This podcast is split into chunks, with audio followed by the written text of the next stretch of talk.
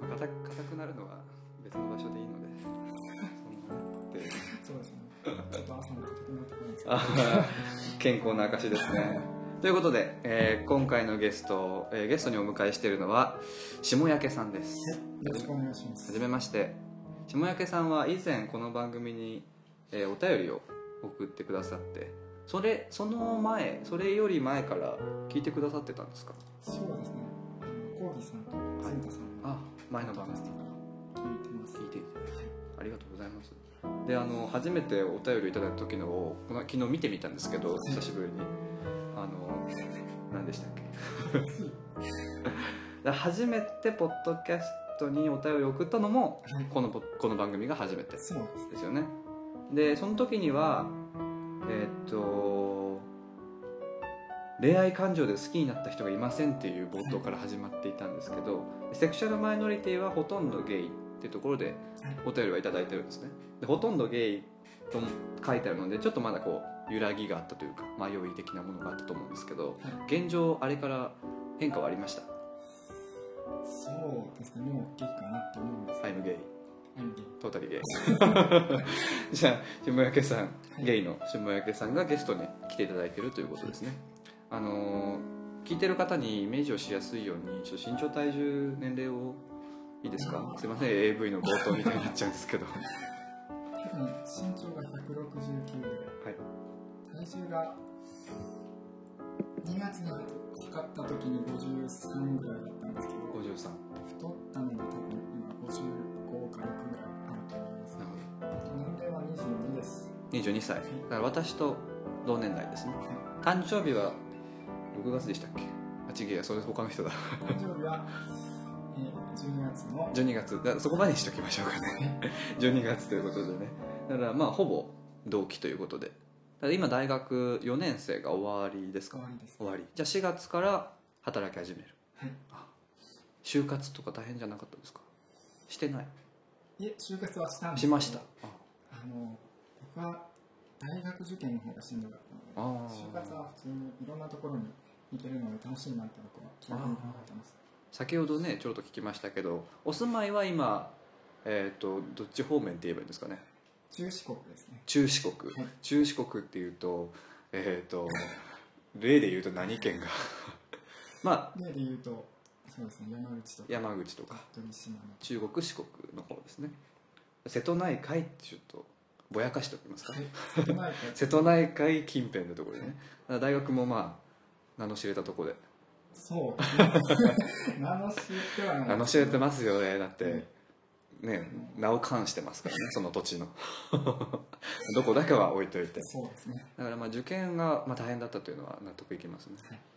い優秀でいえ、あの 何学部なんですか僕は農学部。農学部ああ農学部の中でも専門はいろいろあると思うんですけど、はい何をメインで4年間勉強してらしたんですかメインは、えっ、と、生き物ですね。ああ生き物生き物を、えー、と飼う方ですかそれともバイオテクノロジーとかああいう方ですかああ、飼う方。飼う方いじゃあ畜産とか畜産。そうですね 酪そう農そこら辺に。そこら辺に、はいああ私の友達も女の子なんですけど北海道大学でえー、今畜産やってますね毎日牛と戯れてるって言ってましたねインスタのストーリーが毎回牛あ、そうなんですか。えー、そういう日常でしたまあまあまあ、そんな感じで。そういう感じ 生き物はまた違うんですけど。あそうなんですね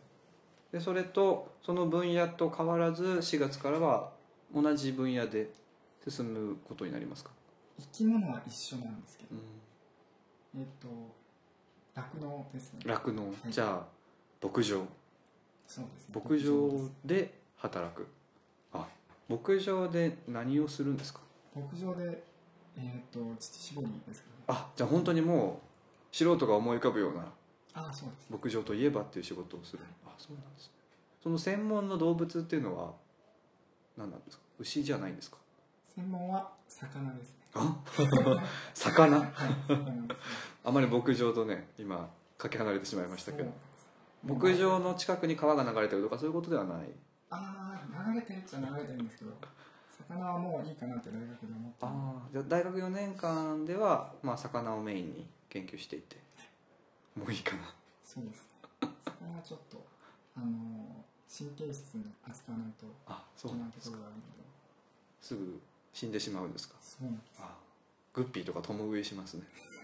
そうですね魚全般をやってたんですかいえ僕が特定のやこってたのはう一種類ブリとかですねブリあ出世魚でねそうですねなかなか限定的なものですね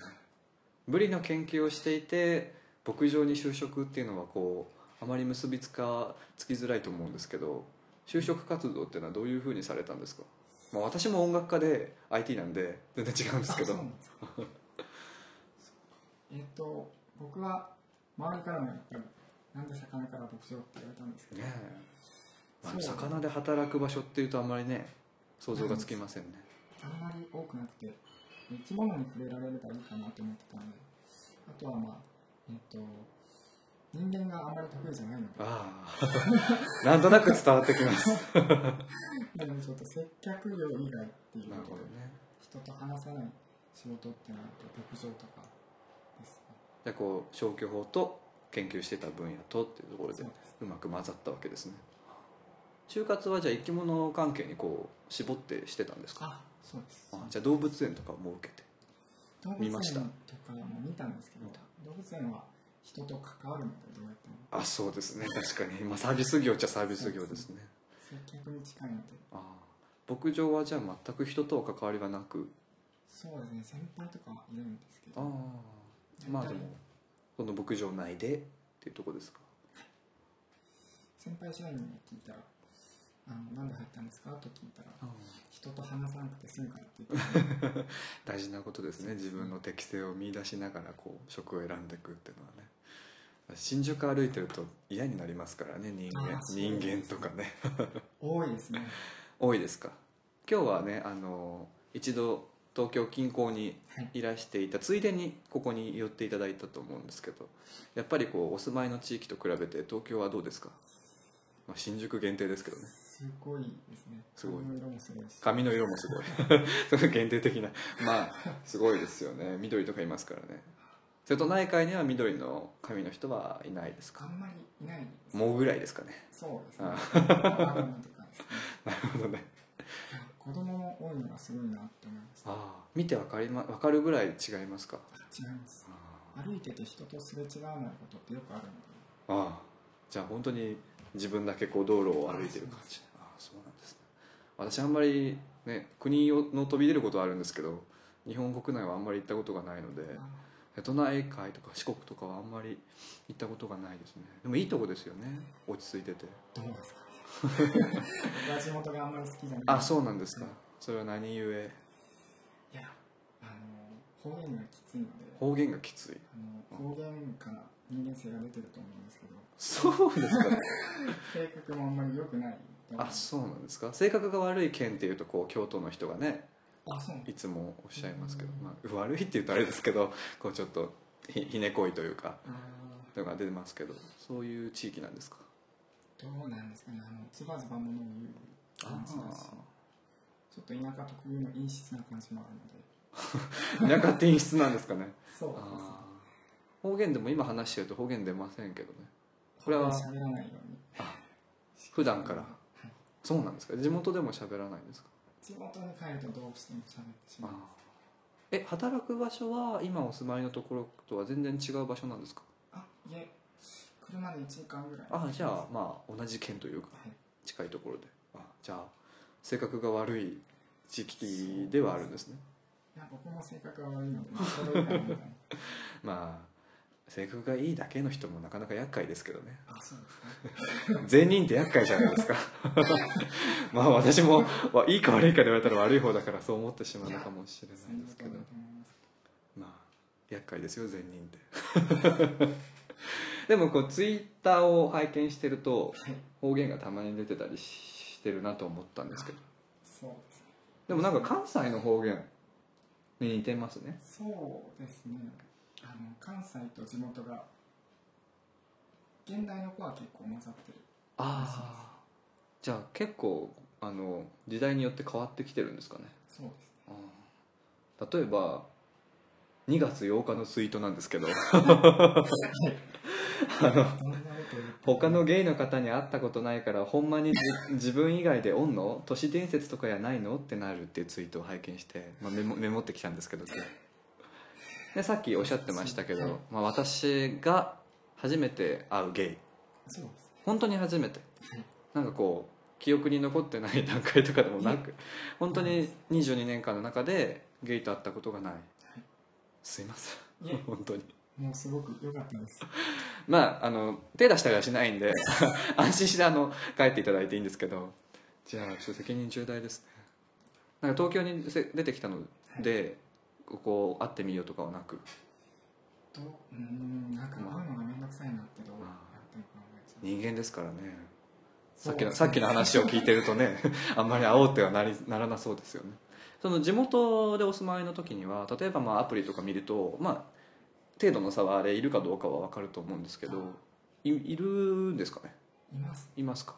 でも大体何キロとかなんでアプリでこう見たりはしてるんですかしたこインスとトールしたりアンインストールしたりああ入れては消し入れては消しないもんですかそうないモンスターズでねまあ入れたり消しってのは多くの人が通る道じゃないですかね私もしてますねじゃああれですねもうほん、まあ、こんなゲビた話をいきなりするのもあれですけどこう下のことも今だそうです下の関係もなく同定症状です童貞少女でああ瀬戸内海ではい貴重な 貴重なアワビですねそう殻の硬いアワビでということでねハマグリかもしれませんけどすごい新鮮ですこういう話をできないのであ友達とかと話したりはすするんですか大体一応ゲイって思われてないのであ自分からカミングアウトとかしてる人もゼロ、はいあ親御さんとかもしてないしてないじゃあ本当にオンリーワオンンリーワンロンリーワン なんですねあじゃあ大変なこともあるそうあるかろう今のところ自分の中の世界に一つだけのゲイだったんですけどあじゃあ今までスマップだったわけですねこの世界に一つだけでね私がこう花屋花屋に通りかかったわけだ すいませんね記憶に焼き付けて帰っていただいてあこれから4月1日からねまた牧場ですからそうです牛ねオス同士がこう交尾したりする可能性もありますけどまあ低いですからしばらくまた一人きりかもしれませんねでも下宿するところがルームシェアなんですよあ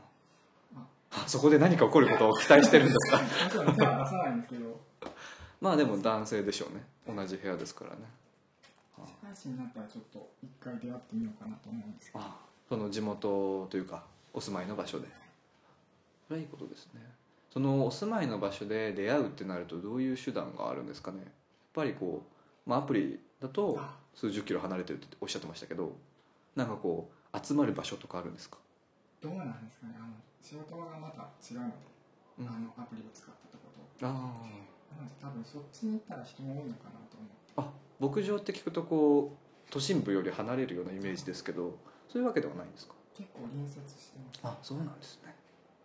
じゃあゲイバーとかももしかしたらあったら行ってみたいんですけど大阪とかにはすぐ出れる位置なんですかそうですね出れますああ出れる何時間ぐらい1時間ぐらいであああじゃあ結構近いですねあだから関西弁とちょっと混ざってるんですかね大阪の方ってなるとほあのかの有名なポッドキャスト 「明日も明日もゲイ」っていうね「明日もゲイ」っていうこう ステルスマーケティングありますからあっちのねあの40代のおじさんたちと 会うってのもできますからもし必要であればお声かけくださいあありがとうごあざいのますあそこさんの LINE を知ってるんですこごいうやっぱりつながってるんですねでも最近ですけどね1年前ぐらいこうボッドキャストやり始めてあそこさんが東京に来ていただいた時とかに会ったりしてっていう感じだから全然 LINE でこう寝る前に LINE したりとかそういうことじゃないですよ あの連絡先を知ってるっていうだけですねいいですね迷ったらねこうゲイバーとか行くとちょっとハードルが高いかもしれないのでポッドキャスト ポッドキャスターと会うっていうと会いやすいかもしれませんね合ってますよね今そうですねもう一度会いましたから相方もなんとなくえすいませんもうなん何かが去年を振り返るともう本当に何をやってるんだろうと思うんですけど去年いきなりメールを送ってしまってすいませんあお便りですかはいあいや全然ありがたいありがてえことは全然お便り来ないんだよね もう来たもん全てありがたいんですけどだから去年の11月ぐらいでしたっけ会おうってね話が出たのはね2通目とかでそう会いませんかってのがあってねちょっと時間が空いちゃったんですけどすいませんやっと来ていただいてうんもうすごいご迷惑をおかけしていやいやももう元はそもそもこちらから行けっていう話です から番組から行けって話でね来ていただくっていう時点でもありがたいことですそうなのでまあ結構そんなゲイ要素がはいそこまでないという感じですそうねいつ頃気づいたんですかもうどうだろうかな幼稚園ぐらいの時から幼稚園 今ちょっとぼんやりしてたけど幼稚園っていうとまあ5歳そうですね6歳ぐらいからもう意識するようにはなってたと思うんですけどそれは随分早熟なそうです6歳ですねどういうきっかけがあったんですか気づくっていう普通にアニメとか見ててもああ男の子の方にと入ってたんですけどでも幼稚園の頃は好きな女の子が3人ぐらいいたんであらよくドン・ジョンバーニ ドンファンですね好きじゃあリアルの世界で好きだ好きな対象は女の子だったんですねその時そうはですでもアニメとか見ると男性うん男の子の男性の方にあ惹あかれてたんでじゃあ振り返ってみるとその時からあったのかなって感じですかねああちなみに何の何のアニメを見てたんですか 幼稚園世代っていうとベイブレードとかですかねもう趣味思考がちょっと露呈してしまうんですけどあシャーマンキングシャーマンキングねよく聞きまますねああそうなんですかそこでこうまあ男性キャラに目がいっていたでも当時は気づかないですよね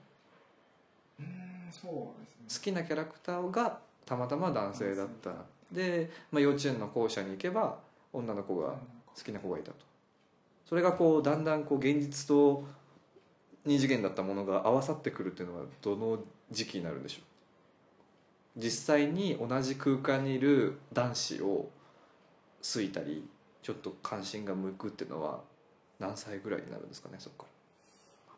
幼稚園の頃に好きだった女の子がらああの普通に将来結婚しようねって言い合うようあおおな女だったんですけどいわゆる幼なじみってやつですね小学校入って自然消滅しちゃったんでああ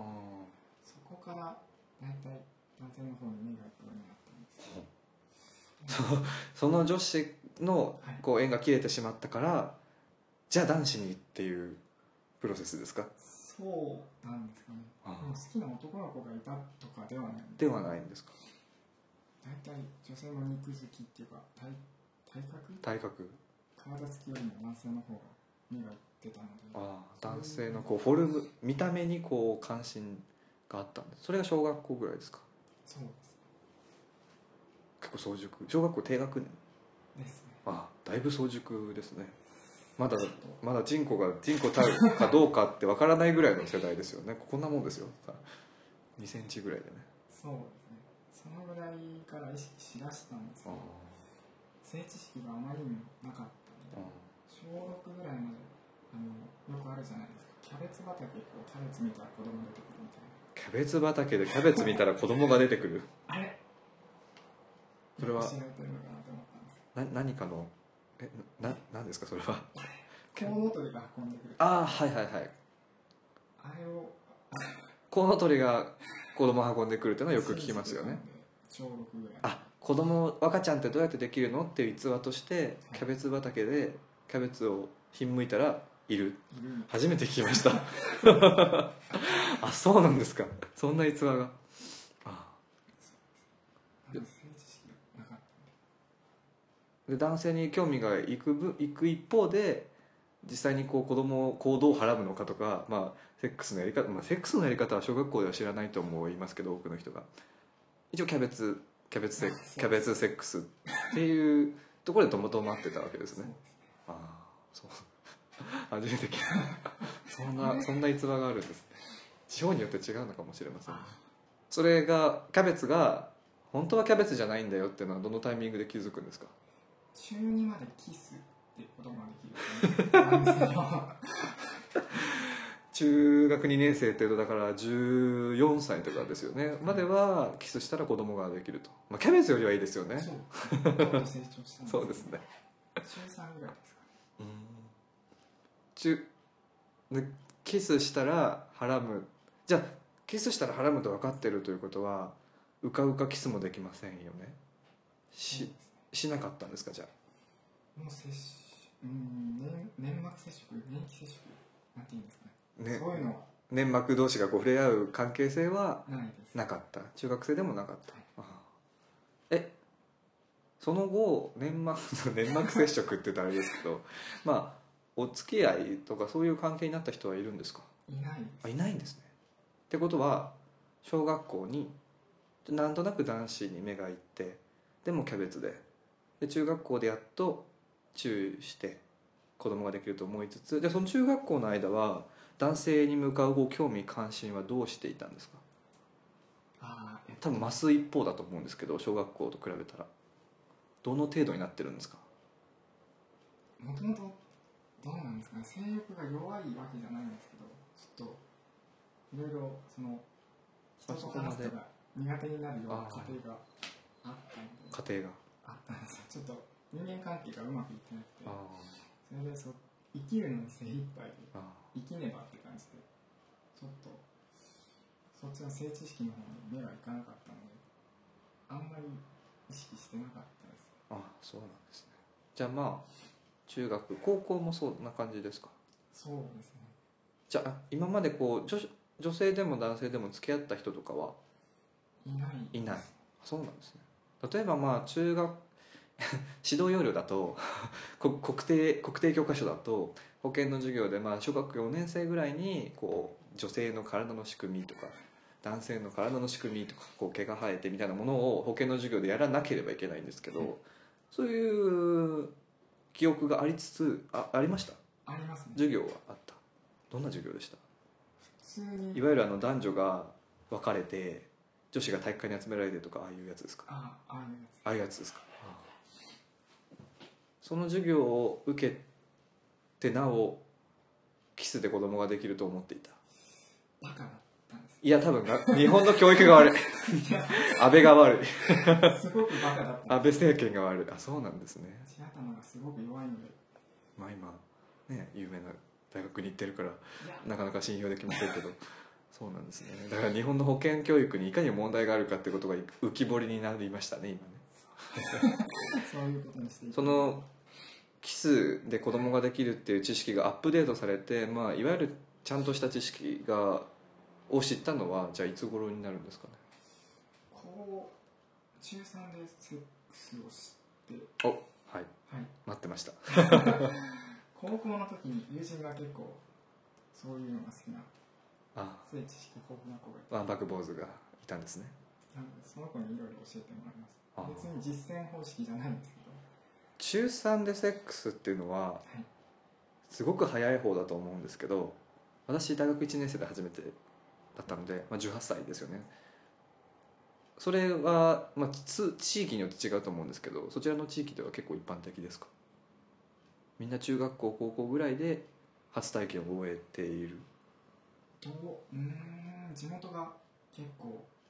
なんだろうサバンナサバンナサバンナなんていうんですかねヤンキーマンモス校あーヤンキー校なんか結構みんなこう早熟なそうですな人たちなんですね大変だったろうそうですねそういう意味では大変でした中3の初体験っていうのは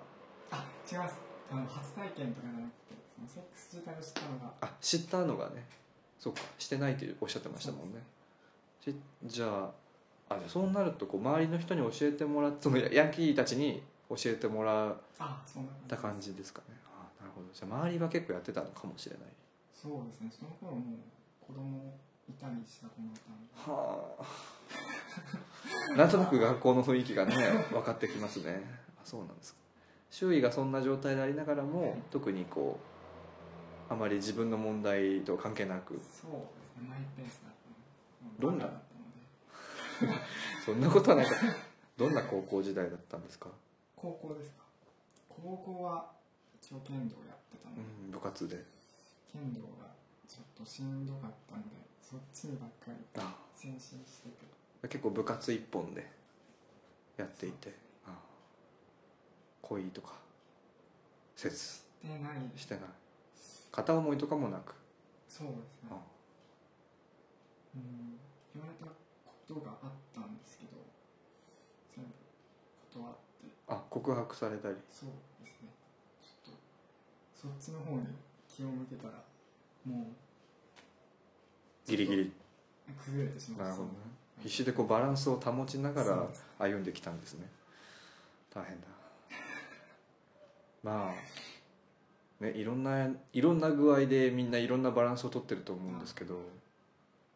今パッと見だとそこまでこう不安定な感じは印象は受けないんですねあ本当ですかわ私の 私の錆びついた目で見るとまあでも、まあ、私も大学時代とか結構ボロボロだったんですけど最近結構安定してきたんですよ自分でも分かるくらいに何かこうターニングポイントとかありました大体そうですね高校で剣道が終わってうん、でその後にセンターで辛かったんですけどうん、受験でそうですね勉強が嫌いだったのでじゃあなんで大学行くんだよって話なんですけどみんな適当な感じで大学行ってますからねちょっと親を安心させたい一心で行って大学123はしんどかったんですけど4年で就活頃から安定しましたうんなかなかね周りの話を聞いると就活でこうみんな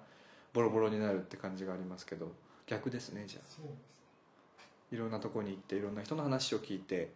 だんだんこう自分の行くところが見えてくるそんな感じそこにこう安心していったりっていう感じですかねいろいろもういいかなってあ吹っ切れたとそうですねああいいことですねもう人間はいいかとそうですね研究室がしんどくてああ勉強をしないといけないまあ当たり前なんですうけどん大学ですからね まあでも研究理系の研究室はねずっと朝行ってもう帰りまでずっと研究してね言葉を交わさずみたいな英語が苦手なんですけど英語が苦手あの研究室が留学生ばっかりあそうなんですか日本語が通じないのであ学生同士でこう英語でやったりあそうですね結構大変な場所ですねじゃそれもあってあもういいかなって感じで全部吹っ切れてそんな感じですあじゃあ結構今今まで来た中で割と一番いい状態あなんですかねやっと学生生活をやっとこうしがらみとか自分の思うようにできる時になったとおめでとうございますありがとうございますえちょうどいいタイミングで出会いましたね結構多分中学生時代の下焼さんとかに会ってたら大変だったかもしれないですねそうですねちょっと今と性格が全然違う本の当でに、もしかしたら変なことを口走ってたかもしれまなあ、い必死に生きてるっていうとこですからねそりゃ性格悪くなりますよね私も目も当てられないような幼少期でした こうね人を見下したような目をする子供でしたから私もよく言われましたあ よく言われた似てるかもしれませんねだから結構、まあ、社会に出るっていうとかこうど開いていく自分の心を 開いていくっていうプロセスで何かしらを見つけるっていうのはいい手段かと思われますねよかったです下焼さんが落ち着くところを見つけられて じゃあ結構これこれ全てこれからっていう感じはあるんですかねそうです例ねえば、まあ、これからさっきもおっしゃってましたけどゲイの人に会ってみようかなとか思ってるっておっしゃってましたけどそれは結構ポジティブな気持ちでこれからを見れますかポジティブそうですねポジティブ結構見れてるどちらかといえばポジティブああいいことですね結構まあゲイとして若いは早い時期からセックスしたり、まあ、いろんな人と会ったりしてるたりすると、まあ、それに関わらずもあるかもしれませんけど将来予想図っていうものに関してなかなか描きづらいって思ってるゲイも、まあ、少なくないと思うんですよね将来予想図未来予想図ありますありますねありますかぼんやりねさっきちょっと聞きま したけど一応まあ牧場に就職するんです牧場に入る牧場に就職した後に何年後かに自立をしてで自分でこうなんでしょうねベンチャーじゃないですけど自分で稼げるようになったらこうまたぎをやってみたいんですよまたぎっていうとあのいわゆる漁師そうですがまあたぎとかあと農家もやってみたいのであで山奥に一人住もうかななるほどああ今ちょっと鳥肌が立ちそうになってしまったいやすごくすごくすごいすごい設計だなと思ってすごく的確な設計図ですねそうなんですか 人が嫌いっていう自分の嫌いって言ったらちょっと僕のイメージダウン すいません、まあ、人間はもういいかなっていうさっきの話とはその動物を研究していたっていうことを踏まえた上で描く未来予想図としてとってもなんかこう現実的でい素晴らしいと思いますねあんまりあと「またぎ」っていう言葉を久しぶりに聞いてちょっとテンションが上がってしまった本で読んだやつってなったあそうなんですかかっこいいですね「またぎ」っていう言葉から想像する見た目では今あんまりないですねまたぎっていうともうこう山男みたいなあああいった印象ですねこうひげこうひげもじゃでみたいな山男ですねいわゆるそうですね結構アクティブな方なのであそうなんですか体を動かすのが好きなので剣道だけでなく他もやられてたりするんですかやりましたねソフトテニスとか水泳とかあいろいろやってましたアクティブですね体型もスリムですもんねそうですかね今も続けてるんですか何か運動は今は続けてないんですけどランニングとかやあってますあ頭が下がります 全然運動系じゃないので私はもう本当にドリブルができない人間ですから僕も一緒です本当になんで前に進むかわからないっていうねありますけどそうかまたぎかいいないいですね本当ですかいやなんかあの最近結構解体女子とかあああの狩猟ガールみたいなちょっと前に流行ったんですよね本が出たかなんかででその時にちょっと読んだんですけどいろいろ狩猟とかあの山での生活みたいな本を読んだんですけどすごくロマンが溢れてて根源じゃないですか そうですね人間の あのスタイルを選ぶっていうのはすごくいいですねそのさっきベベンチャーを起こすっていうのは起業するっていうことですかねそうですねベンチャーを起こしてそれは成功したらって感じですああそのまたぎ、えー牧場をまたぎの間に一つあるわけですよねそのはい起業というものがその起業はどんなどんなことをしようとしてるんですかいやーあんま牧り場決あんまり言えめないてないあ決めてない なるほどね一発当てようぐらいにしか思ってないですねこう個人経営してガッと貯めて山買ってってことですね山はもうあるんで はすはよ田舎なので山は結構あってそれは所有しているってことですかそうですねマジかよ地震があ山とか島とかえあそれは下焼名義で持ってるんですかあいえ島今は推しとかが持ってああますなるほど親族が持っている親族が山や島を持っているんですかあやかりたい ああります本当 にそんないいんですかいいですじゃあちょっとお手伝いする形であの年間3000円で本 当に固定資産税が年間3000円なのでそんなもんなんですかはい安いんですよなぜ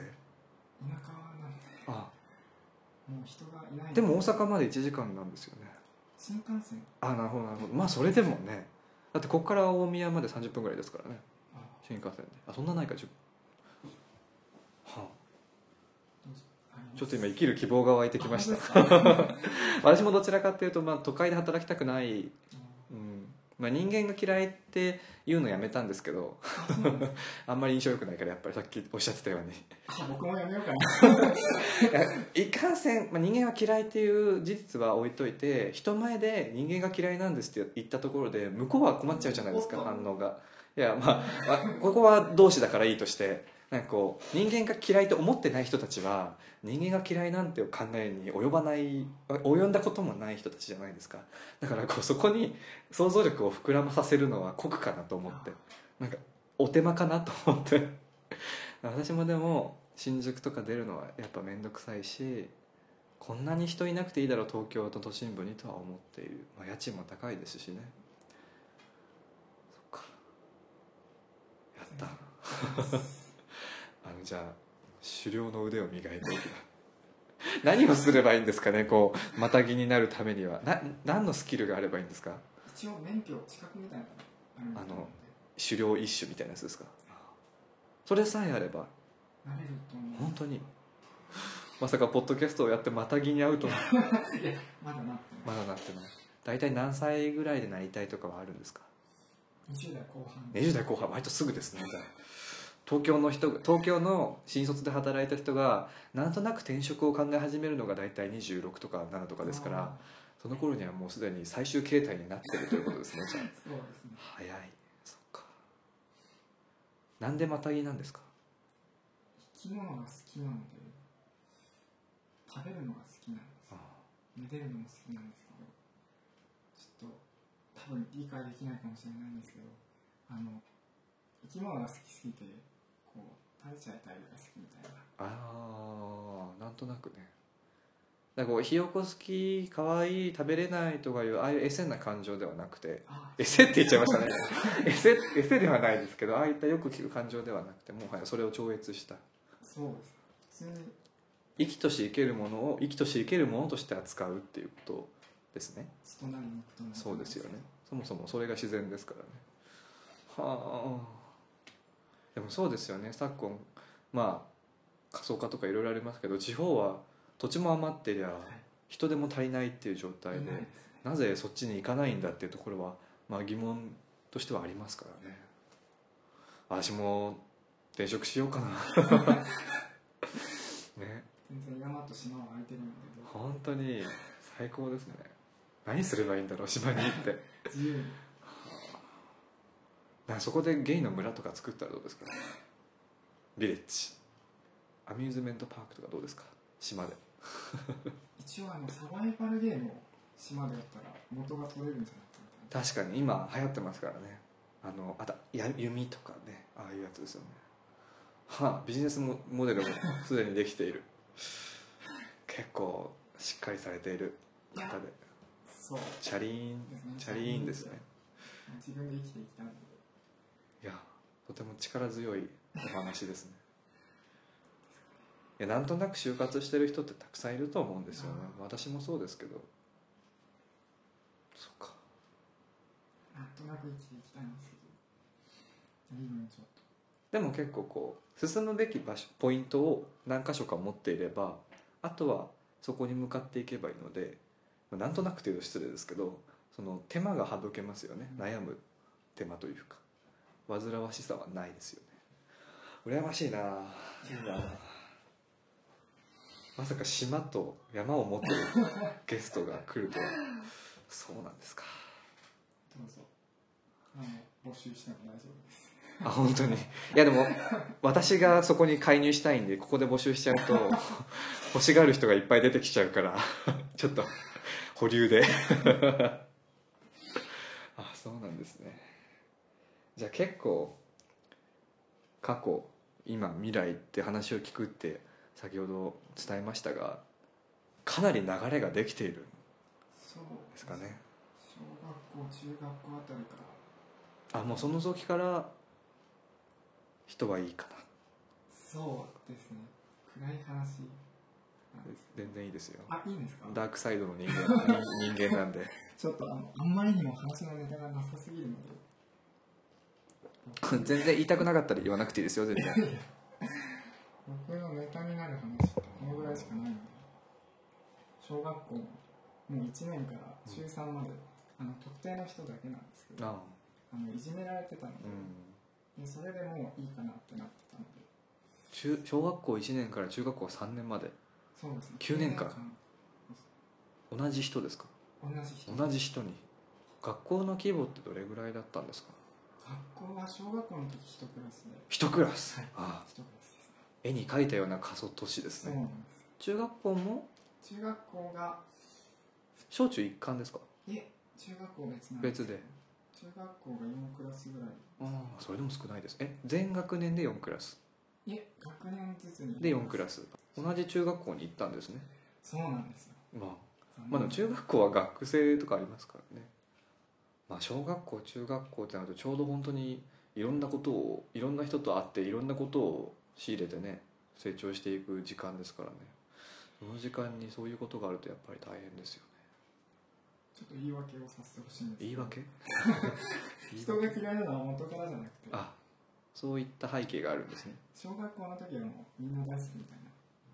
やみんな大好きがいいことでもないですよそうですかえ え人が嫌いだから悪いってこともないですよあー確かにそうですねろくでもない人間いっぱいいますから今 窓の外を指さしてますけどいやもちろん素晴らしい人もいますけどねだから私いつも自分がめちゃめちゃなんか人が人のことを嫌いになる